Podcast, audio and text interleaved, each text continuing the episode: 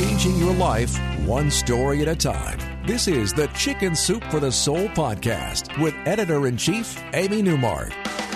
Hey, it's Amy Newmark with your daily dose of Chicken Soup for the Soul inspiration to make you simply happy. It's Tip Tuesday, and with Father's Day coming this weekend, I want to share a very funny story about what happened when a father and his little daughter visited New York City and her favorite stuffed animal, named Bunny, went missing. This story was published in Chicken Soup for the Soul Parenthood, which was a really fun book that we made for mothers and fathers. The story is by Jeff Davidson, who is a well known writer who we were fortunate to have as a contributor to that book. Jeff wrote about a father daughter trip that he and his seven year old daughter Valerie made to New York City. They were going to visit Jeff's sister, and they were very excited about it and planned it months in advance.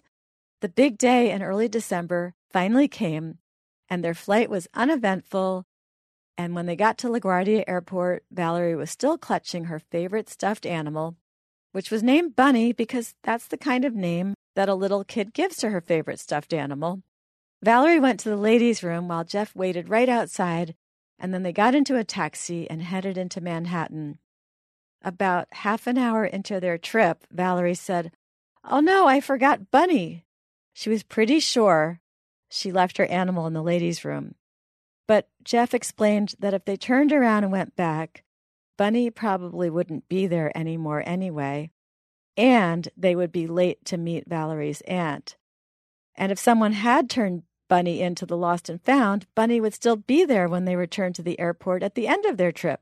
So his logic was there was no point going back right then. By the way, this happened in 1997. So Jeff didn't have a cell phone he couldn't call his sister to say they would be late, and he couldn't call the airport and ask if the lost and found had received a little stuffed animal. Valerie broke into sobs, which is what any seven year old would do when faced with the loss of her favorite stuffed animal. Jeff was at a loss. There was no comforting her, and his impeccable logic had not earned him any points. To his dismay, she continued to weep uncontrollably for the rest of the cab ride. But she brightened when they met up with her aunt, although that didn't last long because when they got to the top of the Empire State Building and Valerie looked out at the giant city at their feet, she must have been overcome with fear for Bunny's ability to survive in the big bad city because she started sobbing again. One long elevator ride later, they found a bank of phone booths on the ground floor of the building.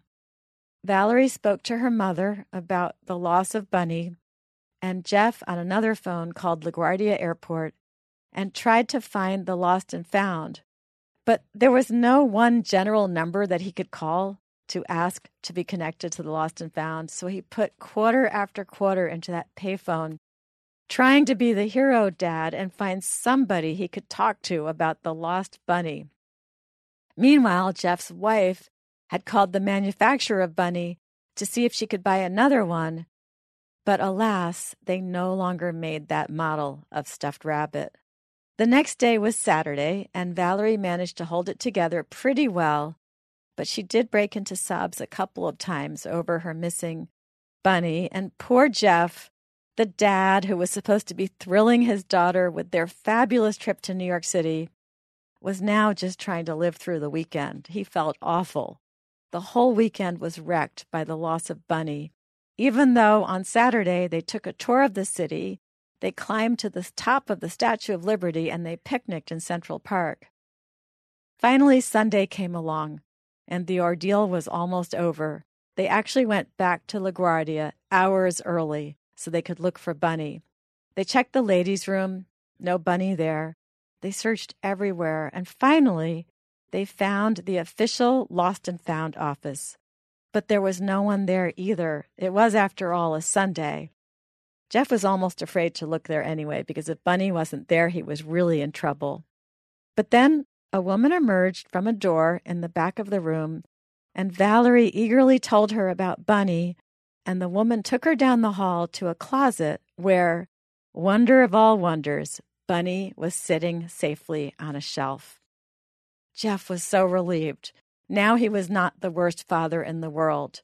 Bunny was found, and Jeff's relationship with his daughter and his wife was intact. I think we all have a bunny story. I remember when my daughter left her white bunny in the white sheets on her bed at Disney World, and housekeeping whisked them away with the sheets. We never saw that bunny again. And then there was the time that my son left his dog, named Slobber Dog, at a store, and we had to wait a whole weekend to get the dog back. That was memorable too. For some reason, we feel so responsible as parents for our children's happiness. Jeff wrote that his daughter Valerie basked in the happiness of having her bunny back. And as for him, he could only sigh in relief and end his story by saying, Grace happens, bliss happens, bunnies return. I'm Amy Newmark. Thanks for listening to the Chicken Soup for the Soul podcast today. Come back tomorrow, which is Flag Day in the U.S., for an incredible story of patriotism.